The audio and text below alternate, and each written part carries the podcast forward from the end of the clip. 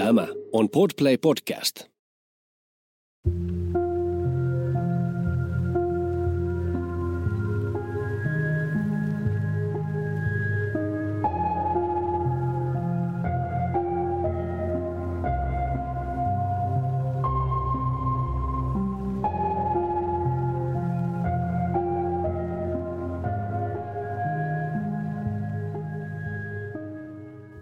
Kuuntelet Siitä on vaikea puhua podcastia. Jokaisessa jaksossa tulet kuulemaan anonyyminä esiintyvän ihmisen vastauksen kysymykseen, mikä on vaikeinta, mitä olet koskaan kokenut. Nämä tarinat kerrotaan ilman sensuuria tai filttereitä. Yksityiskohdat voivat pysäyttää ja pyydänkin siksi huomioimaan sisältövaroitukset, jotka löydät jakson kuvauksesta.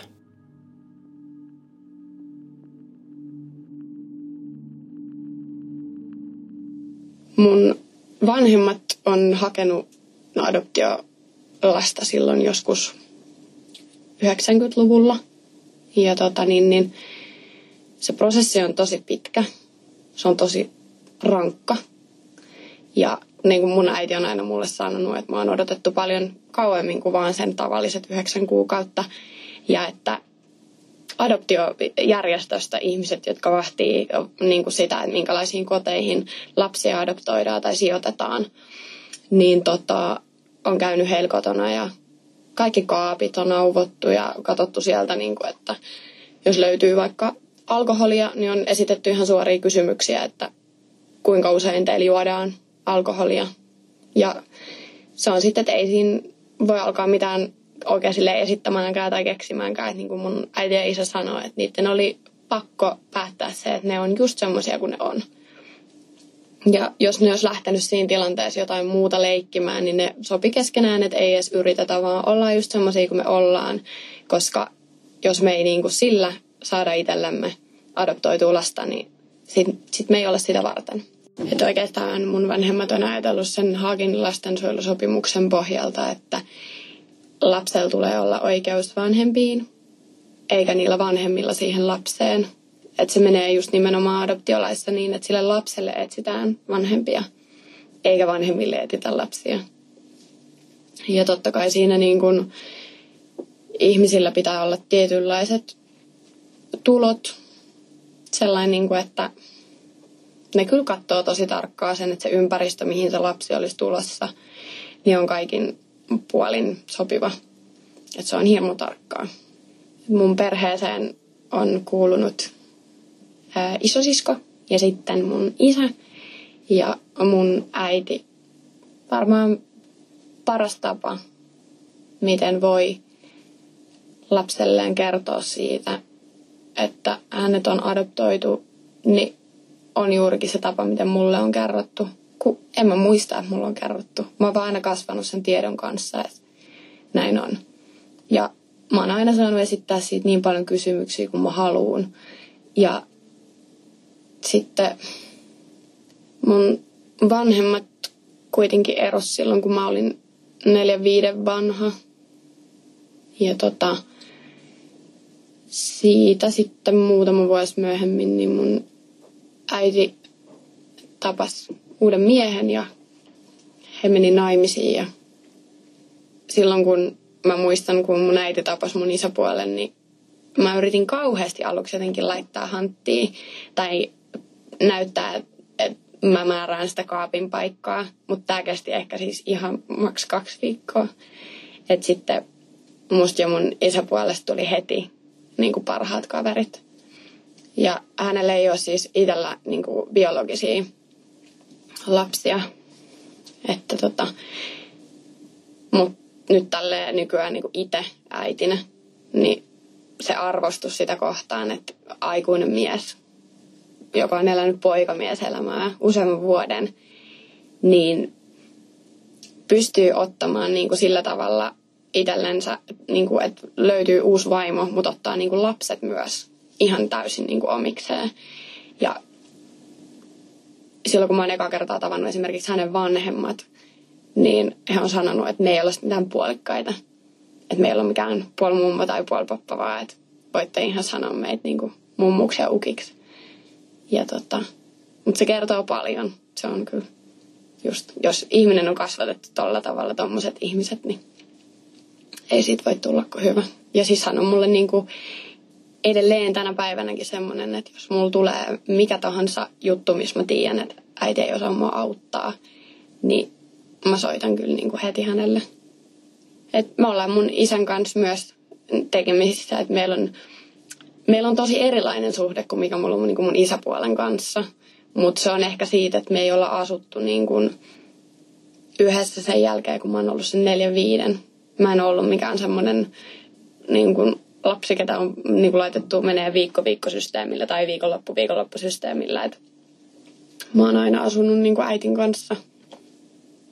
Mä oon kyllä niin kuin molemmilta on minusta semmoisia tietynlaisia hyviä piirteitä. Ja silloin kun mä olin pieni, niin mä rakastin hämmentää sillä, mä kerroin koulussa, että mulla on iskä ja sitten mulla on mun isäpuoli. Ja sitten mulla on vielä biologinen iskä jossain ja sitten mulla on vielä taivaan isä. Ja sit kaikki lapset oli aina ihan, että ei sun voi olla noin monta iskä, että sä valehtelet. Mä en valehtele, että kysykää vaikka mun äitiltä. Se oli sellainen, mitä mä tykkäsin tehdä tosi paljon. Kun mä olin ehkä semmoinen ekatokaluokkalainen, niin silloin mä muistan, kun joissain tilanteissa toisille lapsille sanottiin, että sä näytät ihan sun äitiltä tai ihan sun iskältä tai hei vitsi, että sinä ja sun velit olette ihan samannäköisiä. Mutta en mä voinut koskaan sanoa niin, kun en mä näyttänyt, eikä kukaan koskaan mulle niin sanonut. Et siitä mä koin ehkä vähän semmoista niin kuin, että mä olin jotenkin erilainen. Peruskoulussa mun opettaja huolestui siitä, että mä olin matemaattisissa aineissa jäämässä niin kuin tosi pahasti jälkeen mun luokkalaisista. Ja mä en osannut niin kuin ratkaista mitään ihan, siis semmoisia helppojakaan tehtäviä. Ja sitten tota, mun äiti huolestui siitä myöskin, koska se huomasi, että mun tavallaan tommoset ö, strategiat ratkaista joku laskutoimitus, niin ne vei, vei niin kuin tosi paljon aikaa ja ne oli niin monimutkaisia, että mä en edes osannut selittää kellekään, että miten mä ne lasken. Ja tota, sitten huomattiin se, että kaikissa muissa aineissa, vaikka meni hyvin, niin ne oli ne kaikki, mihin liittyy jotain matemaattista, ihan sitten niin kuin yläasteellakin vielä. Niin tota, että niissä oli ihan super paljon haasteita. Mun äiti haki mut niin kuin sellaisiin neurologisiin tutkimuksiin, että mä kävin mua tutki useampi neurologi, että mikä siinä voisi olla vialla. Ja sitten mä pääsin vielä, tota, mä kävin jossain semmoisessa ihme, mä en muista mikä se oli, mutta sen mä muistan, että mun piti mennä sinne joka maanantai. Se oli, sit siellä oli semmoinen niin kuin nainen, joka oli joku terveydenhuollon ammattilainen ja hän sitten, no mun mielestä hänkin oli jonkinasteinen neurologi, mutta mä tein siellä tosi paljon tehtäviä ja mun tutkittiin koko ajan samaan aikaan, kun mä niitä tein.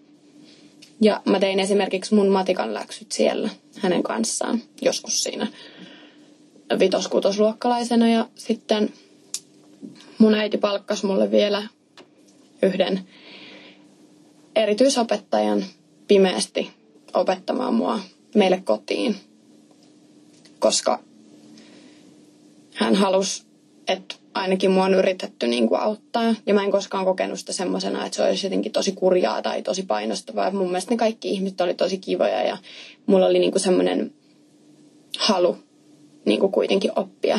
Ehkä sen takia, että mulla oli muutenkin koulussa niin, tai että mua kiusattiin jo. Ja mä tiesin, että jos vielä niin kuin yksi asia, ihan mikä tahansa, tyyli vääräväriset kengät, tulee, niin se tietää sitten taas semmoista helvetillistä ajanjaksoa.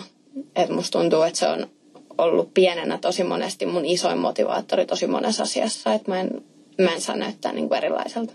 Tai että jos on jotain poikkeavaa, niin kukaan ei saa tietää siitä. Varsinaista syytä ei ole koskaan löytynyt sille, että minkä takia se matematiikka oli mulle niin haastavaa. Mutta silloin kun ne tutkimukset oli kesken, ja mä itkin kotona mun sängyssä sitä yksi ilta, että minkä takia mä en voi osata matikkaa niin kuin muut lapset, että miksei niin kuin vaan voi olla helppoa. Ja sitten mä itkin niin lohduttomasti ja haukuin itseäni, että mä oon niin tyhmä. Ja että mä oon vaan niin tyhmä. Niin sitten mun isäpuoli lohdutti mua ja sit hän sen vahingossa lipsautti, että tämä voi johtua siitä, että sun biologinen äiti on käyttänyt huumeita silloin, kun hän on odottanut sua, että tämmöiset asiat altistaa lapsen sille, että, että esimerkiksi tulee jotain neurologisia juttuja, kuten just se, että olisi vaikka joku kapealainen keskittymishäiriö jossain niin kuin tietyssä aineessa tai tommosessa. Mutta sitten tavallaan se tieto, kun se tuli siitä, että hei, että tälle hommalle voi olla niin kuin joku syy ja selite. Ja sitten se syy ja selite onkin tommonen. Ja mä olin koko niin kuin lapsuuteni kertonut kavereille koulussa, kun ne oli saanut tietää, että mut on adoptoitu. Niin mä joskus sitten vähän värjäsin sitä niin, että mun äiti on joku tosi kuuluisa lauleja tai näyttelijä ulkomailla, että ei se kerkeä pitää musta huolta, kun sillä on niin paljon menoja. Ja sitten kun sitä jotenkin halus uskoa myöskin niin, että se ihminen on joku, joku semmoinen tyyppi. Eihän lapsi keksi mitään kauhuskenaarioita, että mitä siinä olisi voinut tapahtua. Mutta sitten kun mä saankin kuulla, että ei mun äiti ollut mikään Madonna, vaan narkkari, niin mä muistan, että se tuntui niin kauhealle. Ja sitten, kun siinä vaiheessa oli jo niin ollut niin kiusattu, niin sitten mä ajattelin sitä, että tämä on semmoinen asia, että hitto mä en ikinä kerrota kellekään. Että mä niinku vien tämän salaisuuden mukana niin hautaan about. Mä olin 11-vuotias silloin. Ja 11-vuotias on, se on aivan liian nuori käsittelemään niin kuin tuommoista asiaa. Mutta mä oon monesti miettinyt sitä, että jos se ei olisi tullut sinä iltana ilmi, ja mä olisin kuullut sen vasta silloin 17-18-vuotiaana, niin se olisi voinut aiheuttaa ihan todella paljon niin kuin damagea mun kehityksessä. Koska mä uskon, että se, se vastaanotto olisi ollut silloin sellainen, että mä oon kuitenkin ollut niin kuin vielä semmoisessa iässä, että tavallaan vähän kaikki kuohuttaa. Niin mä luulen, että siitä olisi tullut aika rumaa jälkeen. Mä olin ala tosi niin kuin, sosiaalinen ja sellainen, että mä tykkäsin ihan hirveästi puhua kaikkea ja olla aktiivisesti mukana. Ja mä olin tosi musikaalinen ja semmoinen niin kuin, mä halusin olla semmoinen kiva kaveri kaikille. Mä olin semmoisessa tosi tosi pienessä koulussa. Ja sitten sieltä piti siirtyä isompaan kouluun kun mentiin musiikkiluokalle. Ja sitten kun menin sinne musiikkiluokalle, niin mulla oli semmoinen opettaja, joka, no suoraan sanottuna, se teki niin kuin mun kahdesta kouluvuodesta ihan helvettiä. Ja mä olin kertonut, mä olin uskoutunut mun ystäville silloin – jo osa, ketä oli ollut mun kanssa ekalla ja tokalla samaan aikaan, niin ne ties siitä, että mut on adoptoitu. Ja ei niin pienet vielä lähes silleen toisella annas lällättelemään tuommoisesta asiasta. Ei ne, ei ne tajua sitä, että sitä voi käyttää aseena. Mutta sitten sit kolmannen luokalla, niin jotenkin se koko homma muuttu. Ja kaikki tiesi siitä adoptiosta, kaikki kyseli siitä tosi paljon ja mä oon aina vastannut ihan mielelläni kysymyksiin niin paljon kuin mä vaan siitä asiasta tiedän. Mutta se oli virhe, koska siitä alettiin sitten keksiä kaikkea perätöntä, mikä ei ole totta. Ja en mä koskaan ajatellut, että joku rupeisi käyttää sitä mua vastaan niin kuin sillä tavalla, että sun vanhemmat ei vaan halunnut sua, koska sä oot noin tyhmä ja että miksi ne olisi halunnut pitää sut, kun sä oot norruma. Ja sitten mä muistan sellaisia tilanteita, että niin kun mun opettaja on naurannut niiden lasten kanssa mukana siinä. Sitten niin kun ne, ketkä oli ollut mun kavereita, niin loppujen lopuksi myös käänsi mulle niin selän.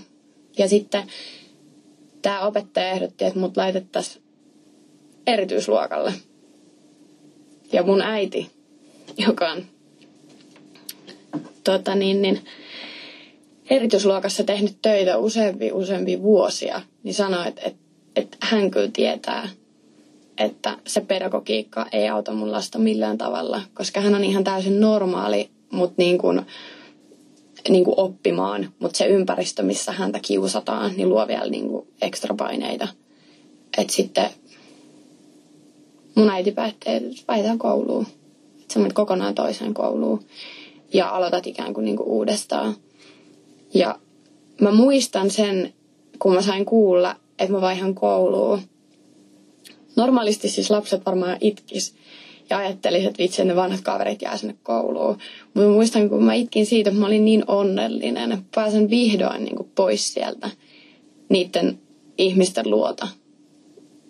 Ja sitten tota, mä vaihoin sinne uuteen kouluun, niin se oli varmaan ensimmäinen päivä.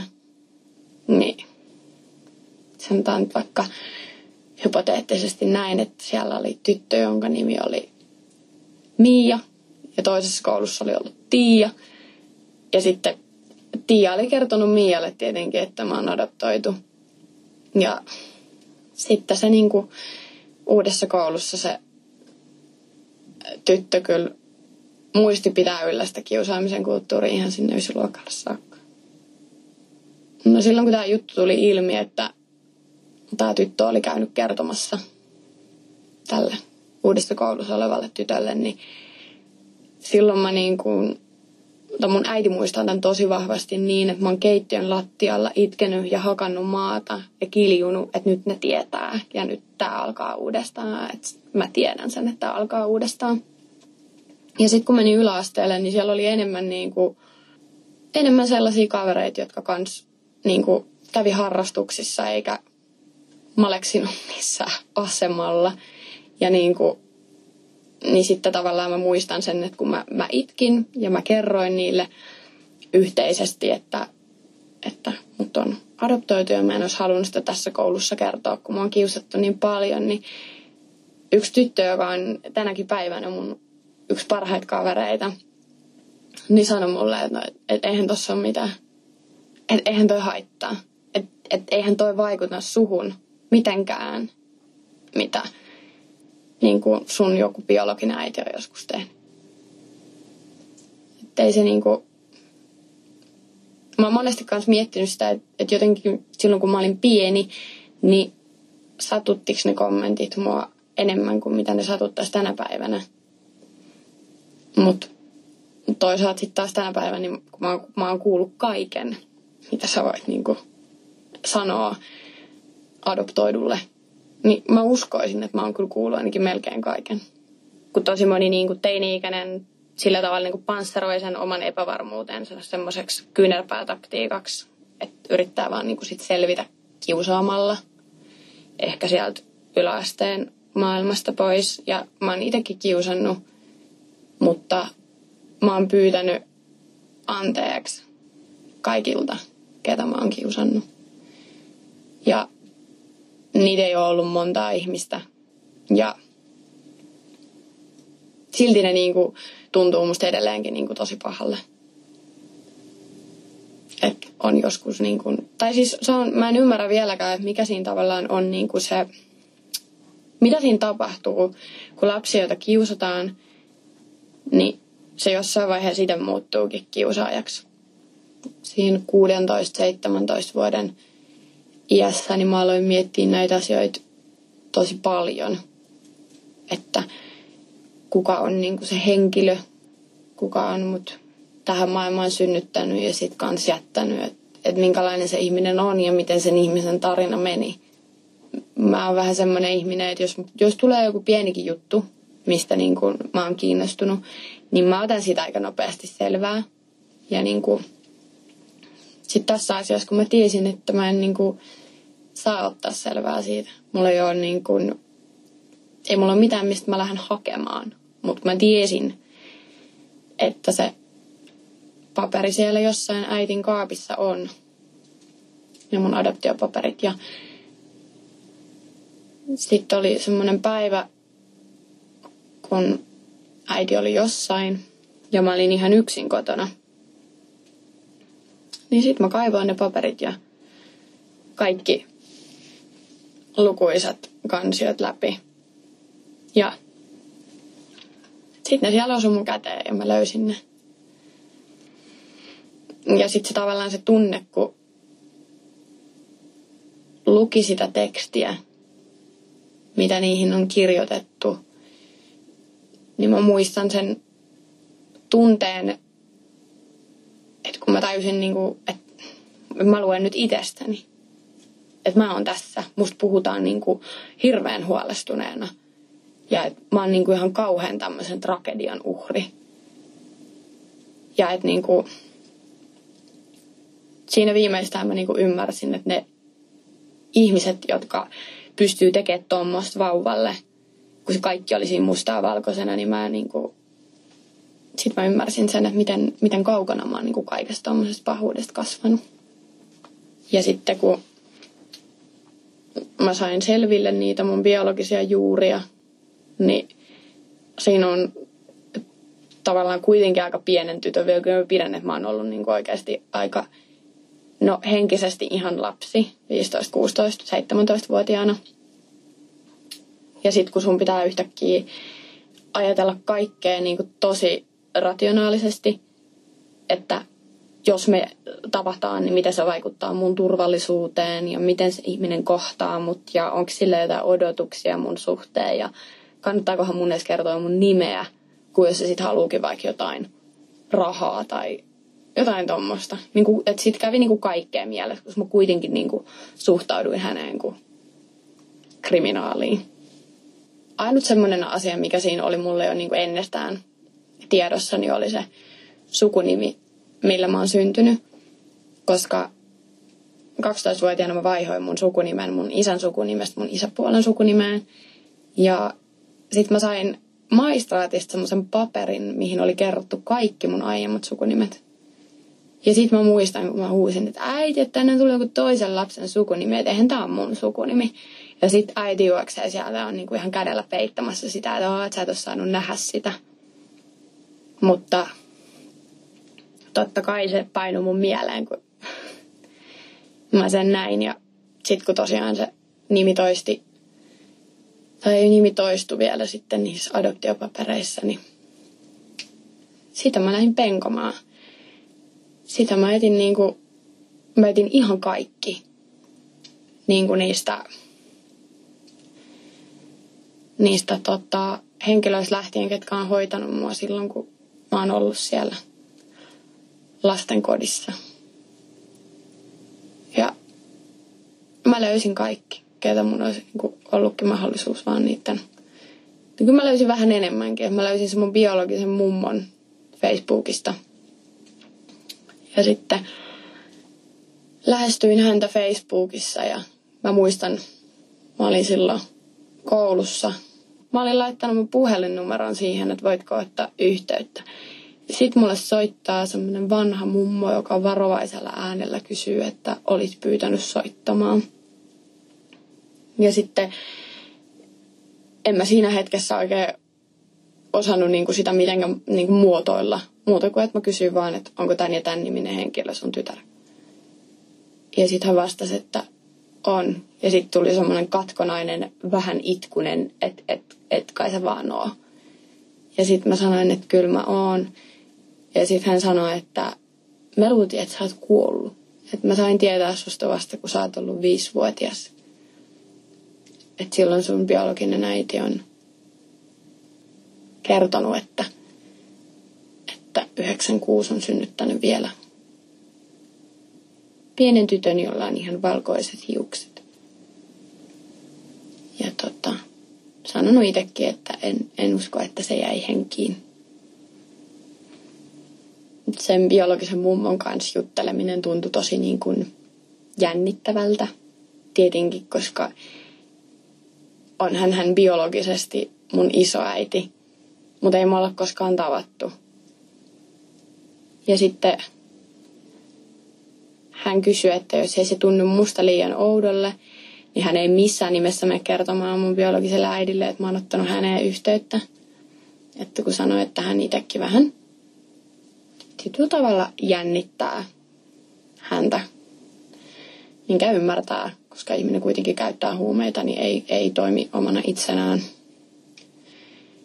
Niin tota, siitä ne otti mulle tapaamista ja mä sitten en mä kauheasti edes miettinyt, että meeks mä, että totta kai mä meen. Ja sitten mun äiti oli totta kai tosi iloinen, että eihän mulle suuttunut siitä, kun mä olin ottanut selvää. Kyllä se tiesi, että mä oon se luontoinen ihminen, että mä niinku, että jos ajatus jää vähän pidemmäksi aikaa pyörii mun mieleen, niin mä meen ja mä teen sen. Ja sitten mun isäpuoli heitti mut sinne mun biologisen mummon luokse. Ja se tuntui jotenkin hassulta niin kuin tavata omaa verisukulaista.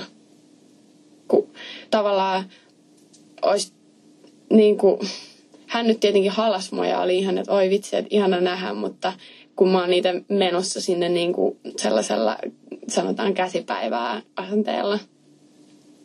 Ja sitten mä sain siinä niin kuin pullakahvien kylkiäisenä semmoisen hyvän sukukatsomuksen ja myös sitten niin kuin todella rehellisen tarinan siitä, että miten se heidän elämä on mennyt. Ja kyllä mä osasin jo silloin sen ikäisenä poimia sieltä ne semmoiset syyt, mitkä on voinut johtaa siihen. Varmasti onkin olleet isona osana, että se lapsuus on ollut niin turvatonta ja joka on sitten taas puolestaan ehkä auttanut ajautumaan tai edes auttanut sitä, että ajautuu huonoille teille. Kaikki, mitä mä tiedän mun biologisen äidin elämästä, kun hän on ollut lapsi tai nuori, niin on ollut oikeastaan semmoista, että hän on elänyt aika rikkinäistä elämää. Et perheessä on ollut jonkin verran väkivaltaa ja alkoholismia ja semmoisia vaihtuvia ihmissuhteita ihan hirveän paljon. Ja asuttu ehkä sitten jotenkin semmoisella alueella ja oltu semmoisten ihmisten vaikutuspiirissä, mitkä ei ole ollut sen ikäiselle, kuin esimerkiksi tuommoiselle esiteinille, niin mitään hirveän otollisia. Ja tota, hän on ajautunut niihin väärin piireihin joskus just varhaisteininä, teini-ikäisenä. Ne ensimmäiset semmoiset päihdekokeilut, ne on tullut siellä yli 10-vuotiaana. Ja siitä sitten lähtenyt aikamoiseen jatkumoon. Ja sitten hän on jossain vaiheessa tavannut miehen, jonka kanssa on saanut ensimmäisen lapsen ja tämän miehen kohtalo on päättynyt sitten hyvin traagisesti, että hän on kuollut onnettomuudessa ja tämä heidän yhteinen lapsi on aina kasvanut toisaalla. Että he oli molemmat narkomaaneja eikä heistä ollut huolehtimaan tästä ensimmäisestä ja sen jälkeen sitten mennyt muutama vuosi ja on syntynyt sitten toinen lapsi. Ja tota, siitäkään ei sitten pystytty pitämään huolta ja sekin on mennyt sitten muualle.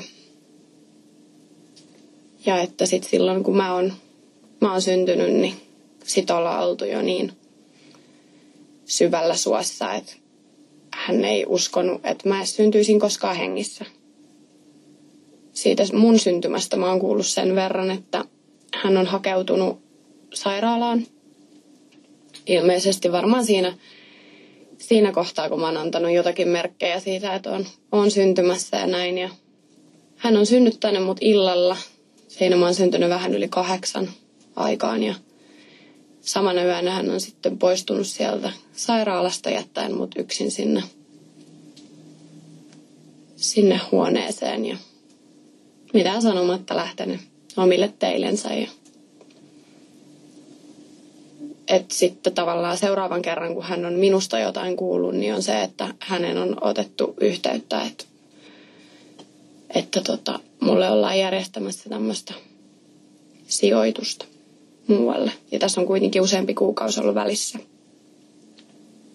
Ja mä oon ollut sairaalahoidossa ne kaikki kuukaudet siinä välissä ennen kuin mulle on löytynyt semmoinen perhe, mihin mut sijoitetaan. Ja sitten kun se perhe löytyi, niin sitten sen jälkeen hän on joutunut sairaalassa käydä allekirjoittamassa semmoisen paperin, missä hän suostui siihen, että mut myös adoptoidaan tähän samaan kyseiseen perheeseen. Kun syntyy vauva, joka on koko sen yhdeksän kuukauden ajan altistunut sille äidin päihteiden käytölle, niin ne seuraukset nyt voi olla ihan tosi, tosi valtaisat.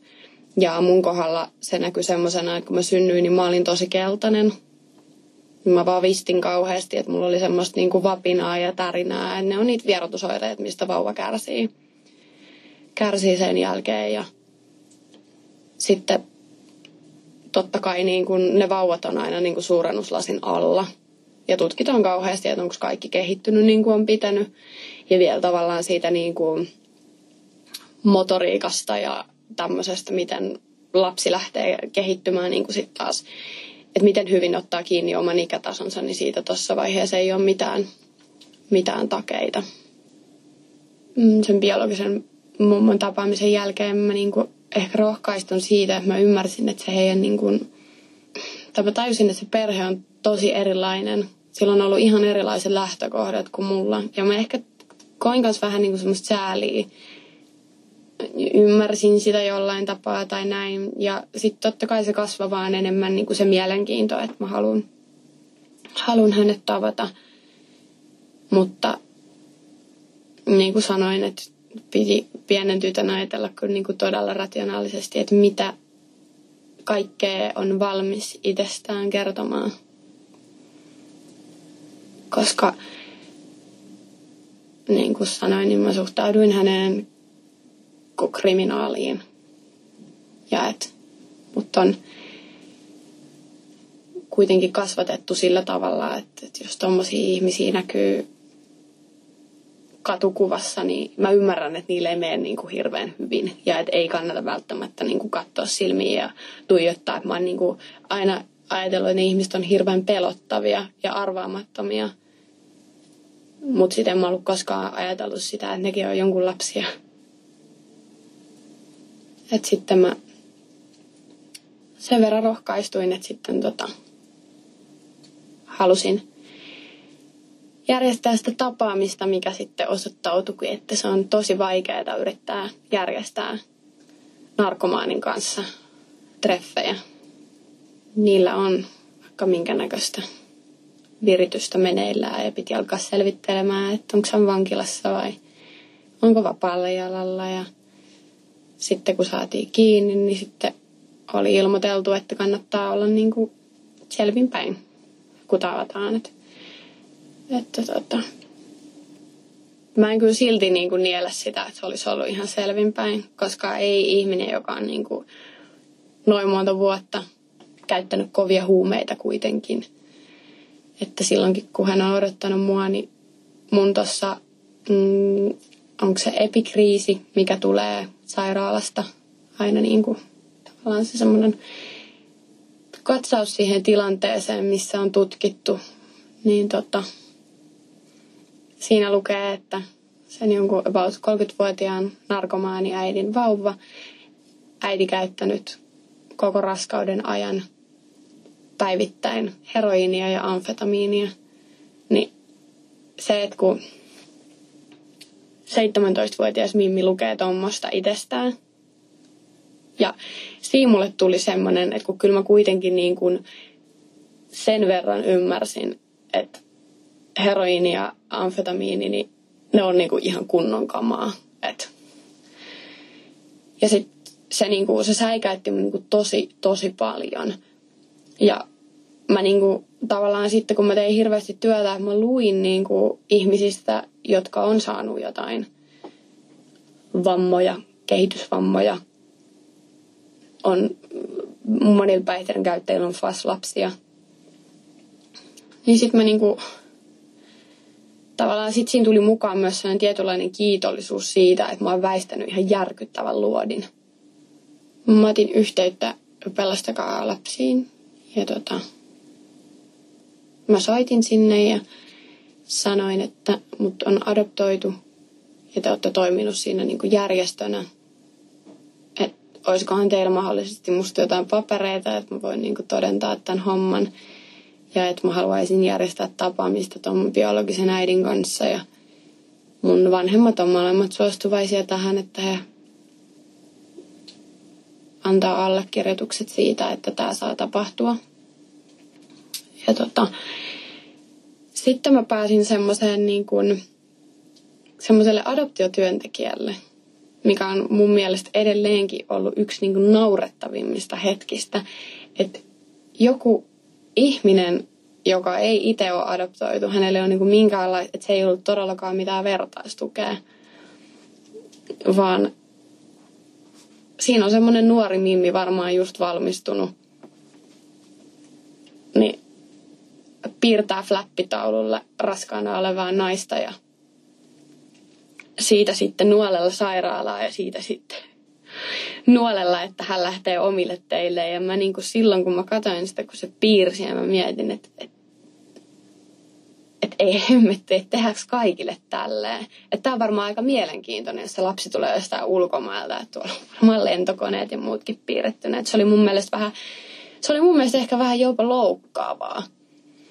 Et siihen mä en niin kuin todellakaan ollut tyytyväinen. Että se on asia ehdottomasti, mihin mä lähtisin vapaaehtoistöihin.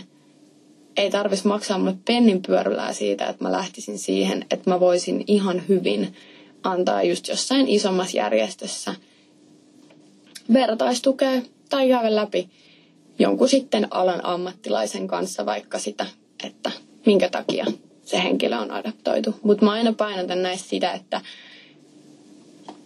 kaksi adoptoituu ei voi koskaan kunnolla keskustella mistä adoptiosta toistensa kanssa, koska se, se tarina on aina niin yksilöllinen. Vaikka molempien äidit olisi ollut huumeiden käyttäjiä ja vaikka, vaikka kuinka ne tarinat niin kuin jotenkin stemmaisi, niin ei se, ne ei ole ikinä, niin kuin, ne tunteet on niin erilaisia kun se päivä koitti, mä ootin sitä kuin kuuta nousevaa, että me tavataan. Ja oli sovittu etukäteen ihan, siinä oli, siinä oli monennäköisiä viranomaisia siinä niin kuin taustalla, kun sitä tehtiin. Ja mä tiesin, että mä menen sinne silleen, että mä oon ihan niin kuin turvassa. Koska tämä kyseinen henkilö, sen lisäksi, että hän on päihteiden käyttäjä, niin hän on myös rikollinen. Eikä mikään ihan niin kuin pienen luokan rikollinen, niin mä tiesin, että mä menen tänne niin kuin ihan turvassa. Mutta mun piti mennä taksilla ja hänet oli viety sinne jo etukäteen. Ja sitten mä menin siihen ulkopuolelle ja siinä oli sitten se nainen, joka oli piirrellyt niitä nuolia sinne flappitaululle, niin mua vastassa ja sanoi, että mennään vaan heti kun sä oot niinku valmis. Ja mä muistan, kun mä niinku kauheasti tärisytti ja jotenkin sellainen niinku puistatti. Mä halusin mennä sinne ihan yksin. Että tota, sitten mulle sanottiin, mut ohjattiin sellaiselle pitkälle käytävälle ja sanottiin, että ensimmäinen ovi vasemmalta, missä on ovi auki, että kun sä tuut sinne sisälle ja sä katot katot sinne huoneeseen, niin sun biologinen äiti istuu tuolilla suoraan sua vastapäätä. Sitten mulla alkoi vaan soimaan se kadonneen jäljellä ohjelman se biisi, kun ne tapaa sen jonkun sukulaisensa siinä mun päässä, kun mä kävelin sinne ja sit musta tuntui niinku siltä, että mä varmaan, että mä varmaan niinku oksennan tai jotain tommosta, että kun jännitti niin kauheasti, mutta sitten kun mä menen siihen huoneeseen mä näen sellaisen niin kuin henkilön, ketä mä oon niin kuin vuosien aikana miettinyt, että se on varmaan tosi kaunis ja just miettinyt lapsena, että se on kuin suuri julkis, mutta se on semmoinen niin kuin, semmoinen pieni heiveröinen nainen. Jos näkee, että se on joskus ollut ihan mielettömän kaunis. Mutta se on niinku kaikki se, mitä ihmisestä jää jäljelle, kun se on vetänyt kamaa. Että se niinku, vaikka se hymyili, niin se näytti koko ajan siltä, että siihen sattuu ihan sikana. Ja jotenkin niinku, se ei ollut sellainen näky, mitä mä odotin. Ja myös se, että kun me halattiin, niin ei musta tuntunut, että mä halaan mun äitiä. Ja mä yhdessä vaiheessa mietin jopa, kun mä istuin sitten siinä sohvalla häntä vastapäätä. Ja mä mietin, että jos tuossa nyt tulisi juna tuosta seinästä läpi ja ajaisi hänen päältä, niin ei musta siis mä menisin ihan samalla tavalla nukkua kuin aina ennenkin. Et ei mun äiti kuolisi siinä. Että ei se, ei se ole mun äiti.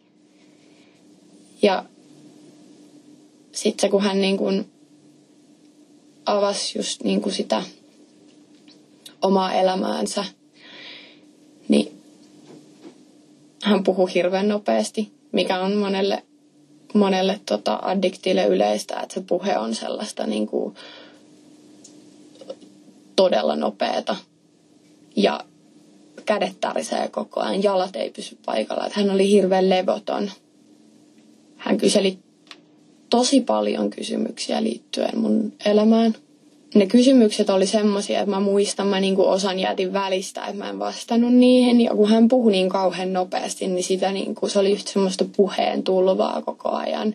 Ja mun oli ehkä vähän vaikea saada kiinni niistä, niistä kysymyksistä siinä, mutta mä vastasin kaikkeen, mihin mä koin, että mä voin vastata turvallisesti. Mutta eihän se mitään eihän se mitään niin kuin kahden ihmisen välistä keskustelua ole, kun sun täytyy koko ajan pelätä, että mitä jos mä lipsautan, missä me asutaan, mitä jos mä lipsautan, että mitä, mitä koulua mä käyn. Ihan sekin, että mä mietin vaikka, että mä olisin sanonut, että mä, niin kuin, mitä mä harrastan, että hän olisi siitä sitten jotenkin niin kuin keksinyt jotain. Että se, se oli sillä tavalla niin kuin vähän semmoista väkinäistä. Ja sitten hän niin kuin kertoi siinä, kun mä kysyin, että kuka on mun biologinen isä, tiedätkö sä? Ja sitten hän sanoi, että kyllä mä tiedän, mutta mä en voi kertoa, että et ei mulla ole mitään oikeutta kertoa. Että kun mä en tiedä, että miten hän suhtautuu, kun hän ei enää ole käyttäjä. Ja hänellä on perhe. Sitten kun mä sanoin, että en mä ole kenenkään perhettä menossa rikkomaan. Mutta ihan vaan niin kuin hänelle antaisin tiedon siitä, että mä oon olemassa. Ja että jos hän haluaa tavata, niin mä olisin ihan valmis tapaamaan. Mutta sitten mun biologinen äiti sanoi, että sen yön jälkeen, kun hän oli lähtenyt sieltä synnäriltä, niin sanoi, että niin kuin siis samalla viikolla – ja hän oli vielä tavannut sen mun biologisen isän ja se oli huutanut kadun poikki Hakaniemessä, että, että missä se meidän vauva on. Ja sitten hän on vastannut, että vaikka hän ei ollut siinä vaiheessa saantanut mua pois, vaan hän oli unohtanut mut siis sinne huoneeseen ja lähtenyt menemään. Mutta hän oli vastannut siihen, että se on nyt sellaisten ihmisten kanssa, ketkä pystyy pitämään siitä huolta. Mä uskon, että hänellä oli siinä vaiheessa jo jotenkin suunnitelmista se, että mut laitetaan eteenpäin jonnekin semmoiseen paikkaan perheeseen, missä mun on niinku turvallista olla. Ja sitten se sanoi, että hän on mun biologisen isän kanssa viettänyt joulua. Niinku, en tiedä minkälaiset jouluvietot heillä on ollut, mutta ovat viettäneet joulua jossakin. Ja, ja tota niin, niin sanoi, että, että he oli yhdessä miettinyt, että, että missäköhän se avaa lahjoja – ja että onkohan se niin iloinen. Ja että mutta sitten sanoi, että samaan aikaan hän oli kalvannut koko ajan se tunne, että pääskö se koskaan avaamaan yhtäkään lahjaa. Että niin kuin, tapoinko mä sen. Ja se sanoi, että sillä on ollut syyllisyys siitä, että se käytti, koska se sanoi, että, että mä en niin kuin uskonut siihen hetkeäkään, että sä olisit voinut selvitä.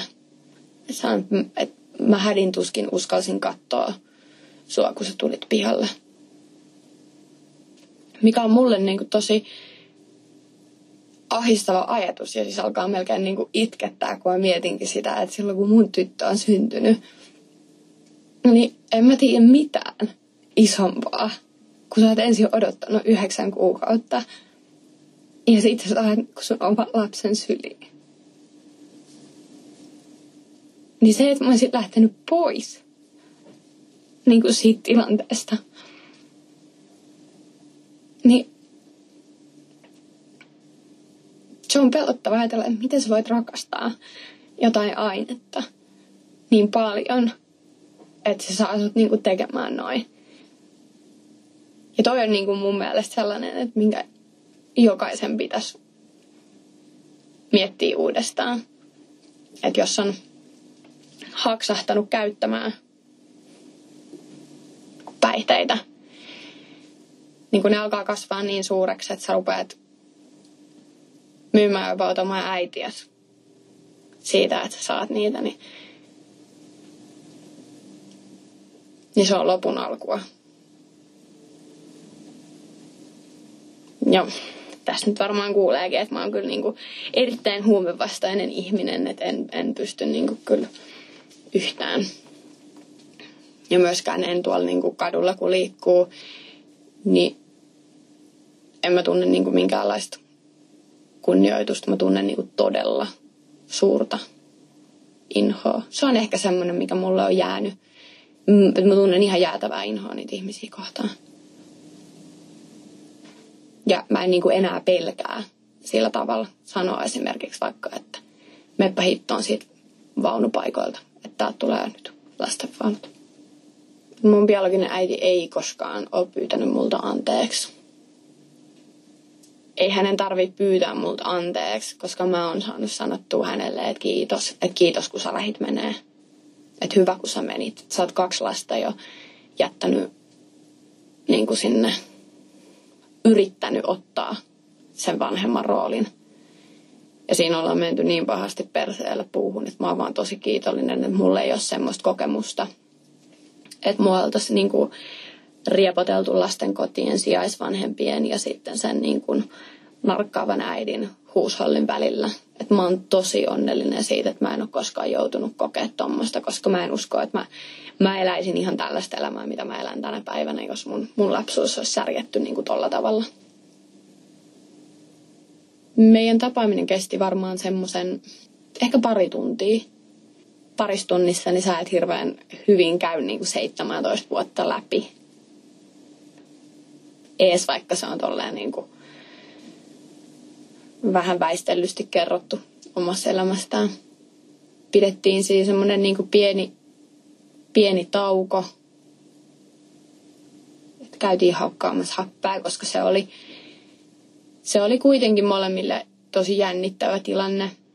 Ja tota, sitten sen tapaamisen lopuksi me yhdessä sovittiin se, että, että tota, tai siinä tehtiin niin kuin ihan sopimukset, että jos hän mut tapaa tuolla jossain ulkomaailmassa, niin hän ei ikinä ota muuhun mitään kontaktia. Me tiedetään, ketä me ollaan, kun me toisemme ohitetaan. Mutta hän ei ikinä lähesty mua millään tavalla, tai että sit siitä niin kuin, mä voin hakea suoraan sitä lähestymiskieltoa. Ja tota, se on kyllä pitänyt. Mun ei ole tarvinnut hänen koskaan mistään törmätä mistä mä oon ollut tosi kiitollinen. Ja mä luulen, että hän ei niinku mua edes tunnistaisi. Se oli myös sillä tavalla stressaavaa, kun tiesi sen, että on ensimmäinen ja viimeinen kerta, kun me tavataan. Niin yritä tästä nyt sitten ammentaa kaikki itsellesi. Sellaisia kysymyksiä, mitä mä ehdottomasti halusin häneltä kysyä, niin oli se, että kuka on mun isä ja että minkä takia sä et ole vaan vankilassa hakeutunut sinne päihteettömälle puolelle ja katkaissut ulkomaailmaa niitä kaikkia ihmissuhteita, mitä sul on, koska eihän sul ole kavereita, sulla on vaan käyttäjiä ympärilläs. Ei ne ole oikeasti sun kavereita. Ne mä niinku kysyin. Ja sitten kans kyllä siis semmoinen kysymys, minkä mä halusin esittää, niin on totta kai ymmärrettävästikin se, että onko hän koskaan miettinyt mua että muistiks hän, että koska mulla on synttärit. Hän vastasi, että kyllähän niin kuin niitä synttäreitä muisti, aina kun ne oli siinä niin kuin about lähellä. Mietti monesti sitä, niin kuin siitä koki syyllisyyttä, että et, et oliko hän niin kuin synnyttänyt lapsen, joka ehti nähdä tätä maailmaa ehkä vaan sen pari päivää, mikä oli niin kuin ollut se al- alkuperäinen niin kuin ennuste. Ja sitten hän sanoi, että siellä sairaalassa, niin varsinkin siihen aikaan voin kuvitella, että on vielä saanut kuulla oikeasti kunniansa, kun on tullut sinne ihan pyörryksissä. Mä sain tietää, että mulla on sisaruksia silloin, kun mä tapasin sen mun biologisen mummon. Et siinä, siinä kävi sitten ilmi, että mulla on isosisko ja isoveli.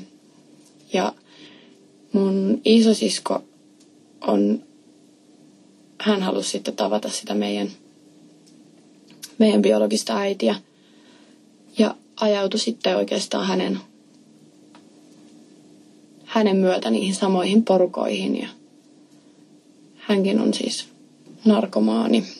Ja sitten tämä mun biologinen veli taas, niin hän on tota, hänet mä oon tavannut sen biologisen mummon synttäreillä. Siinä samana syksynä, kun mä otin selvää, niin se oli tosi jännä tunne jotenkin, kun tapas semmoisen oman puol- sisaruksen.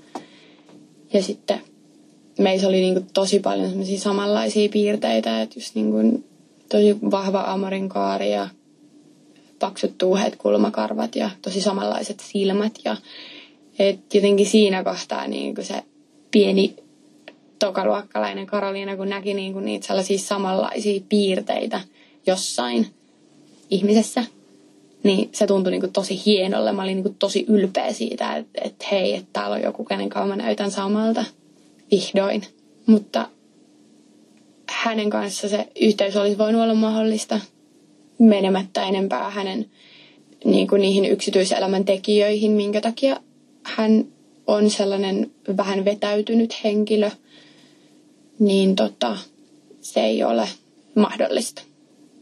Mä oon tavannut mun biologisen mummon viimeksi vuonna 2018 mun valmistujaisiin. Mä kutsuin hänet. Se oli tosi mukavaa. Hän oli kanssa aikanaan mun niin 18-vuotis syntymäpäivillä mukana. Että mä halusin hänet kutsua ja näin. Ja ollaan niin kuin edelleenkin tekemisissä. No silloin kun mä otin sinne Pelastakaa lapsiin yhteyttä sen tiimoilta, että mä halusin löytää niin kuin ne sairaanhoitajat, ketkä on hoitanut mua siellä sairaalassa, ketkä on ollut mun oma hoitajia. Ja mä sitten sain selvitettyä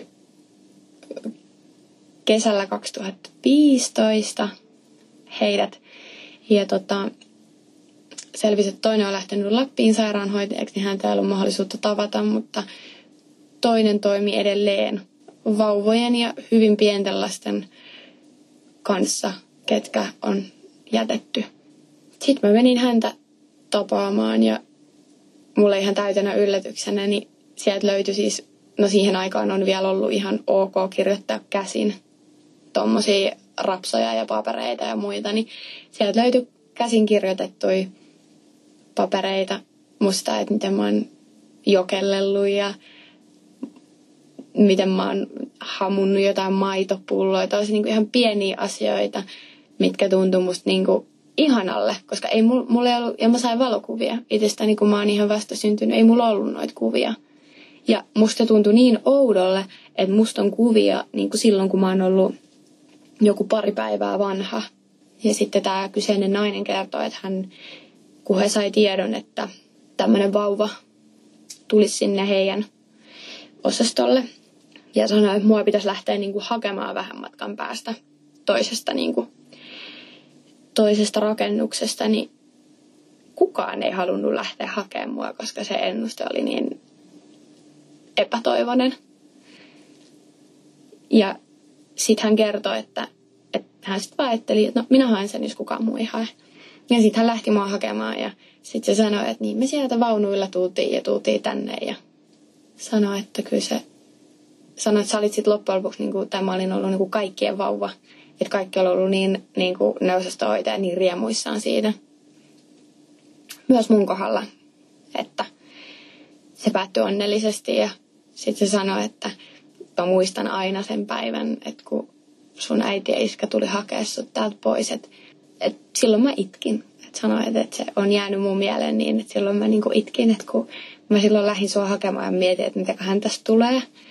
Ja sit sä lähit terveenä uuteen perheeseen. Ja sitten se niinku itki siinäkin ja sanoi, että et sit sä tuut tänne vajaa parikymppisenä moikkaa mua. Niin se sanoi, että tämä on niinku, että mä en olisi uskaltanut olettaa, että mä koen mun duunissa niinku näin mahtavia juttuja. Ja se oli tosi niinku, se oli hieno hetki.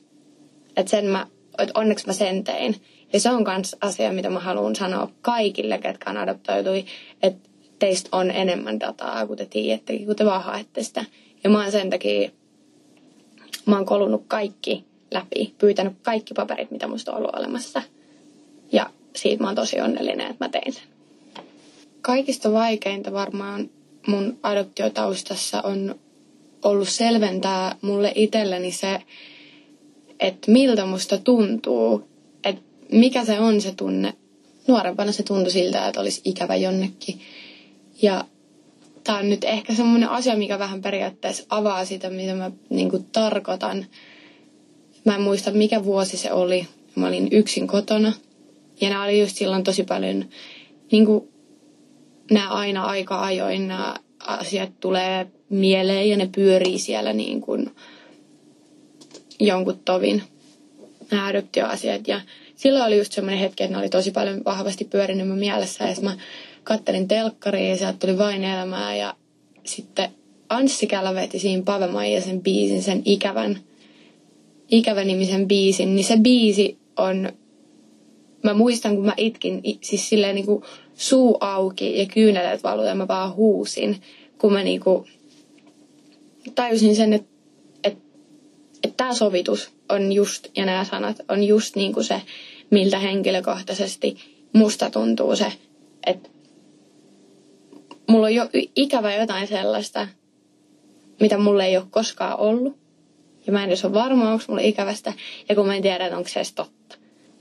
Ja mä tiedän, että aina kun ihmiset tapaa jonkun, joka on adoptoitu, niin se aihe resonoi tosi paljon. Se on tosi mielenkiintoista. Ja sellaista, että hirveästi ihmiset aina kysyy ihan ekana, että, että saanko mä kysyä tämmöistä ja onhan tämä ihan ok. Ja sano vaan heti, jos susta tuntuu epämiellyttävälle. Ja sitten mä yleensä aina naurahdan ja sanon, että tämä asia on mulle niin, niin täysin ok, että kysy ihan mitä sä haluat. Esimerkiksi, no, tämä on tullut ehkä useammin niin kuin vanhemmilta ihmisiltä, jotka sanoo, että kai sä oot muistanut kiittää niitä ihmisiä, jotka on adoptoinut sut. No, kun en mä koe olevani missään kiitollisuuden velassa, että ne on mun äiti ja mun iskä ja tää on, mun elämä on kirjoitettu näin ja mä oon elänyt ihan tavallisen lapsuuden. Että en mä joka päivä herää ja mieti, että ai niin, että nyt mä oon, adop- mä on adoptoitu ja täällä mä nukun toisten ihmisten lakanoissa ja kiitos kun sain syödä teille ja niin kuin, että ei se, ei se, niin kuin, ei se mene noin. Ja sitten musta on myös kysytty, että että miltä susta, muista paras on, että miltä susta on tuntunut viettää toisten kanssa joulua. Välillä niin kuin, tulee semmoinen, niin kuin, että, että hiton idiootti, että mä en edes pysty avaamaan nyt sulle tätä yhtään, kun en mä viettänyt sitä toisten luona, vaan mä oon viettänyt sitä mun perheen luona. Että tuntuu, että se on välillä ihan aikuisillekin ihmisille täysin mahdotonta käsittää se, että ne, ne on mun perhe. Mutta en mä, kyllä mä aina selviin noista kaikista ihan sillä, että mä vaan niin kuin hymyilen ja vähän ehkä silleen niin kuin just heidän vitsin takaisin. Ainut asia, missä mä sanon hanakasti takaisin ja aina korjaan, niin on se, että jos joku kysyy, että tiedätkö jotain sun oikeasta äidistä. Se on mulle ehkä isoin kirosana. Mä tiedän sen itsekin, että jos mä en äitinä hoida mun velvollisuuttani, niin meidän naapurin mummo voi hoitaa sen paremmin. Ja se on siinä vaiheessa mun lapselle se äiti. No suoraan sanottuna tämä, että mä pystyn puhumaan tästä näin avoimesti, niin on mulle tosi voimannuttavaa. Ja tämä on ehdottomasti semmoinen asia, mitä ei pitäisi työntää mihinkä penkin alle. En mä olisi uskonut, että se sama niinku kiusattu pikkutyttö pystyisi puhumaan näistä asioista kovaa ääneen yhtään anteeksi pyytelemättä –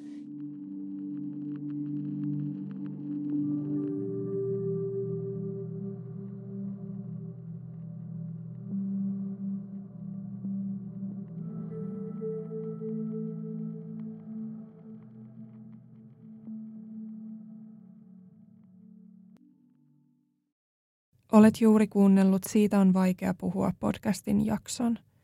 Jos päivän aihe kosketti sinua, suosittelen tutustumaan linkkeihin, jotka löydät jakson kuvauksesta. Jos haluaisit osallistua podcastiin ja kertoa oman tarinasi, voit lähettää hakemuksen osoitteeseen siitä on vaikea puhua at gmail.com. Tämän viikon puhuja oli Karoliina Nikulainen. Hänet löydät Instagramista nimellä Karoliinats, eli Karoliina ja kirjain Zeta, kaikki yhteen kirjoitettuna. Kiitokset Karoliinalle, kun jaoit tarinasi. Siitä on vaikea puhua podcastin löydät myös Instagramista nimellä Siitä on vaikea puhua. Sieltä löydät muun muassa kuvan esineestä, jonka haastateltava henkilö kertoi muistuttavan häntä jaksossa puhutusta aiheesta. Lisäksi sieltä löydät lisätietoa aikatauluista ja tulevista jaksoista. Kiitos kun otit aikaa päivästäsi kuullaksesi yhden ihmisen tarinan. Ensi kertaan.